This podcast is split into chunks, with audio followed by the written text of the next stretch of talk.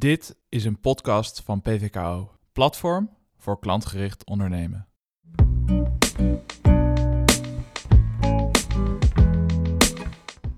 En wat je vaak ziet is hoe meer inzicht er komt, hoe groter de stap wordt om implementatie toe te voegen.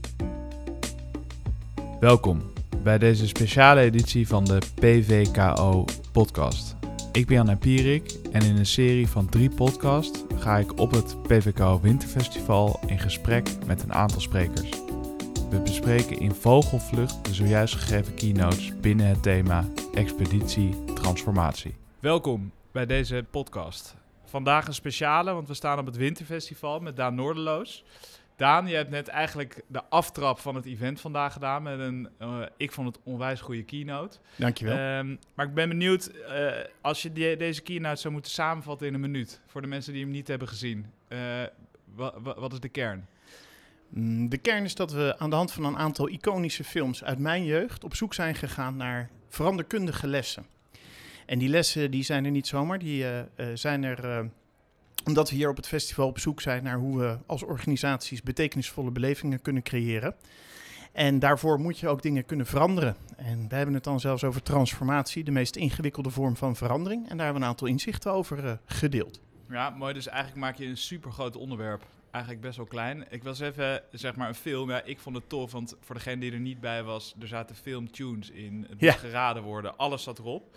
Waarom was dit jouw link? Ja, nou, dat is uh, wat ik al zei. Het zijn iconische films uit mijn jeugd. En uh, dat gaat uh, terug tot mijn eerste bijbaan. Een van mijn eerste bijbanen was in een videotheek. Dat ja. concept is nog niet helemaal voor alle generaties meer ligt dat voorhanden. Maar het is een soort van Netflix in een gebouw waar je dan zeg maar de films uithaalde. En ehm, ik heb in mijn jeugd in Den Haag gewoond en daar gewerkt in een van de eerste videotheken die daar was. Dat was Videotheek Ginger. En het leuke daarvan was dat um, de inspiratie die ik zelf uit films haalde, omdat we uh, heel veel films hebben gekeken, heel veel films hebben moeten beoordelen, mensen hebben kunnen adviseren, eigenlijk nog steeds ja, mijn smaak vormen. En ik vond het gewoon leuk omdat uh, die films kunnen inspireren op een andere manier, om daar dan wat meer de inhoudelijke les aan te verbinden. Ja, leuk. En dat sprak onwijs. En de zaal vond het, uh, die, die ging erop aan. Je had best een aantal lessen, dus ook een best een aantal films die geraden moesten worden. Zeker. Uh, volgens mij was de score wel dat iedereen, of dat, dat elke film uh, tune is geraden. Uiteindelijk wel, met een paar hints. ja, soms wat pijn en moeite. Maar tussen al die lessen die je had, wat is voor jou nou uh, degene waar je het meest aan hebt gehad?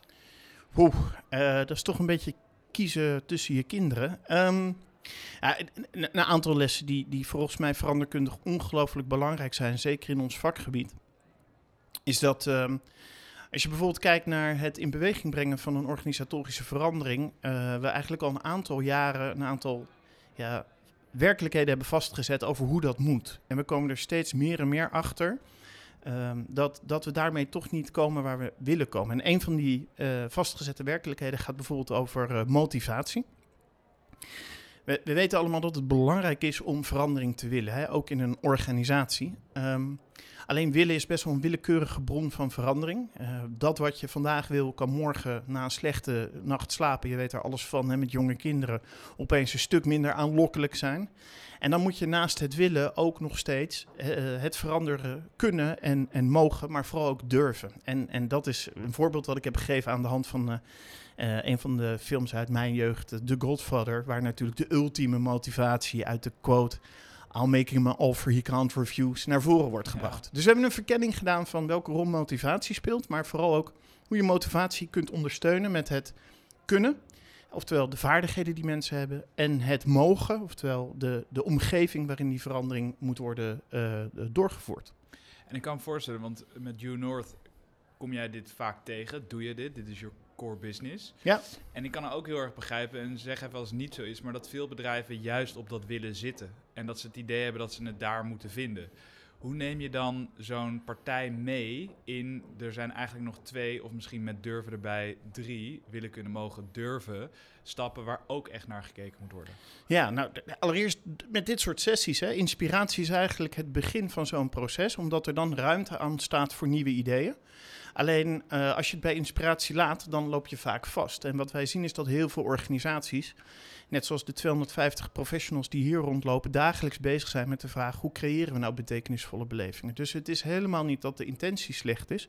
Alleen wat we wel hebben gezien, en, en geestig genoeg, ik, ik had er een poll over op LinkedIn uh, de afgelopen week, is dat we in de afgelopen tien jaar vooral die beleving hebben weten te optimaliseren. Dan heb ik het over de medewerkerbeleving of de klantbeleving. En, en optimaliseren is dat je het eigenlijk elke keer een beetje beter maakt, maar nog wel binnen de beperkingen van de organisatie zoals die er staat. Hè. Dus dat is op een gegeven moment, wordt jouw eigen organisatie min of meer dat wat de vervolgstap tegenhoudt. Stel je hebt bijvoorbeeld een hele op kwaliteit gerichte, maar wel bureaucratische organisatie. Ja, daarbinnen kun je wel stapjes zetten. Maar op een gegeven moment, als je echt weer een stap in de toekomst wil zetten, dan loop je daarop vast. En wat wij merken is dat als je die inspiratiesessies geeft en deze ideeën deelt, dat mensen dat ook wel beginnen te herkennen. Dat ze gewoon vastlopen in, um, in die optimalisatie en dat het heel lastig is om een echte stap in de toekomst te zetten met een transformatie. Dus door meer of meer daar woorden aan te geven en met voorbeelden mensen daarop te prikkelen, ontstaat er ruimte voor, voor nieuwe ideeën. Is toch ook een beetje Einstein die zei: ja, de definitie van waanzin is hetzelfde doen en een andere uitkomst verwachten. We doen dit al een tijdje. Dus met deze inspanning, ondanks alle goede intenties, komen we zover als dat we nu zijn gekomen. En, en om echt weer een stap in de goede richting te zetten, moeten we denk ik ook andere ideeën toelaten. En maak ik een te snelle brug als ik zeg dat, want je had een hele mooie andere les, de les van uh, wat ik, het principe van asymmetrie. Ja. Uh, als dat hier eigenlijk een beetje van waar uh, dat, dat hier naar voren komt. Ja, ja, absoluut. Dus om dat, dat principe toe te lichten, is dat er een soort van asymmetrie zit tussen de inspanning die we leveren en de uitkomst. En we zien soms dat we ongelooflijk hard werken, bijvoorbeeld in een veranderprogramma of de implementatie van een nieuw systeem. Hele hoge verwachtingen. Mensen werken knijterhard om daar vervolgens een verbetering mee door te voeren. Maar ondanks al die inspanningen zijn de resultaten maar marginaal. En dat is precies zo'n mechanisme waarbij je ziet dat de, inspanning niet in uh, relatie staat tot de uitkomst. Gelukkig kun je dat principe ook omdraaien. Als je goed weet hoe organisaties wel in beweging komen, dan kun je kantelpunten gaan identificeren. Dat zijn eigenlijk momenten waarop de organisatie het meest bewegelijk is. En als je op die momenten weet in te spelen, dan kun je dus met kleine stapjes en kleine inspanningen een groot resultaat boeken. Maar dat is wel echt een stukje vakkennis. Hè. Veranderkunde is bijna meer een ambacht wat dat betreft, waar je wel gevoel voor moet ontwikkelen en echt moet weten wat je doet. Als je dan hebt, onze luisteraars zullen voornamelijk bezig zijn met klantgerichtheid. Hoe zie jij die verdeling als je nou een klantgerichte professional bent? Hè? Hoeveel gedeelte van de 100% bestaat uit CX klantbeleving en hoeveel uit veranderkunde? Ja, ik maak eigenlijk een, een dubbel onderscheid. Je hebt het stukje inzicht, dat is dat wat nodig is om te duiden wat er moet gebeuren, wat er misgaat, waar je naartoe wil. En je hebt de implementatie van die inzichten. En tussen die twee werelden zit simpelweg een kloof. Je noemt het, we noemen het ook wel eens de inzicht-implementatiekloof. En wat je vaak ziet is hoe meer inzicht er komt, hoe groter de stap wordt om implementatie toe te voegen. En mensen herkennen het wel. En, en het is niet cynisch bedoeld, maar het is gewoon zo herkenbaar, ook uit mijn eigen uh, uh, geschiedenis als, als klantexpert is dat de customer journeys hangen wel aan de muur. En, en, en de reacties daarop zijn over het algemeen lovend. Maar na een paar jaar hangen ze er nog steeds. En hebben we hier en daar een succesvolle pilot gedaan. Alleen weten we het maar moeizaam te schalen naar een grotere, grotere uh, impact. Wat ik eigenlijk zie is dat het meestal de verhouding is een soort van 80% inzicht en 20% implementatie, vaak in de vorm van een pilot, een probeersel, een eerste stap. En ik zou het eigenlijk willen omdraaien. Ik zou zeggen, je hebt maar 20% inzicht nodig. Een eerste vertrekpunt, een soort van hypothese, een veronderstelling van wat zou kunnen zijn. En dan ga je gewoon energie zetten in het waarmaken van dat idee.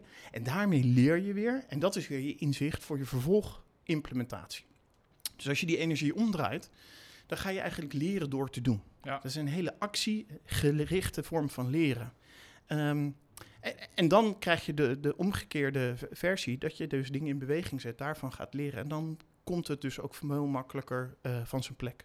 Ja, mooi. En ik hou heel erg van gewoon doen en vanuit daar leren. Uh, dus mooi dat jij dat zo omschrijft. Ja, uh, ik heb daar wel een kleine kanttekening bij. Want, want wat er dan, waar je voor moet waken, en dit is echt voor de vakidioten zoals jij en ik Kijk, als je gaat doen en dan gaat leren, dan ga je een beetje wat ze mooi noemen de hindsight bias. Hè? Dus dan ga je achteraf zeggen wat je van tevoren dan bedacht. Maar de kans is ook heel groot dat je dan bepaalde lessen mist of, of verkeerd interpreteert. Dus het leren door te doen start wel met het vaststellen van een dat is heel technisch, een hypothese, een Ja. veronderstelling. Waarin je zegt, we gaan ervan uit dat als A dan B, dus ga je dat proberen. En als dat blijkt, dan heb je in ieder geval van tevoren gezegd, ah oké, onze aanname klopt, daar kunnen we op doorbouwen. Dat gaan we nog eens herhalen. Maar als je gewoon dingen gaat doen en daar iets uit destilleert, dan is de kans heel groot dat je gewoon door alleen al een selectiefout eh, op verkeerde conclusies Ja. uitkomt. Dus het is ook hier technisch best wel precies. Interventiekunde, veranderkunde is technisch echt wel een precies vak. Ja. En dat vind ik wat het leuk maakt overigens. Ja, het maakt het een mooi vak. Eh, kort nog één vraag. Eh, vandaag Expeditie Transformatie is het Winterfestival thema. Ja. Wat maakt voor jou nou een transformatie tot een succes? Hoe? Dat is echt wel...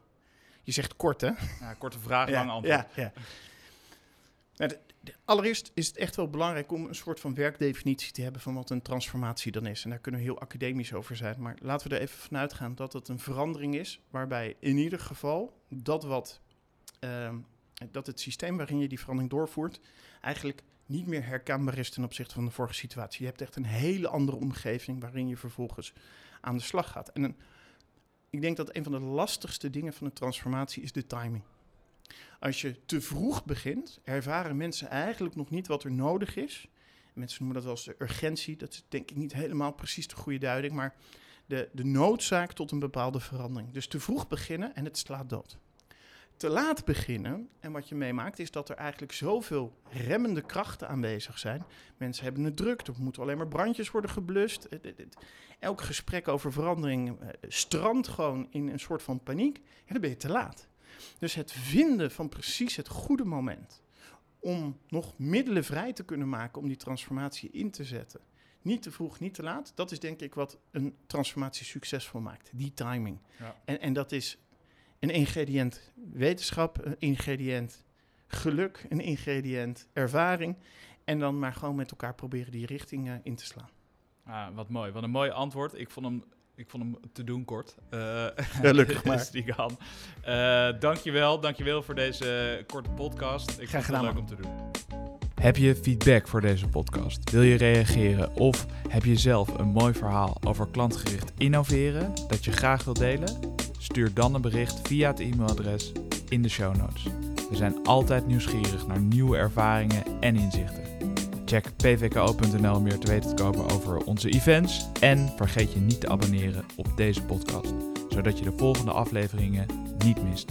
Tot de volgende PVKO podcast.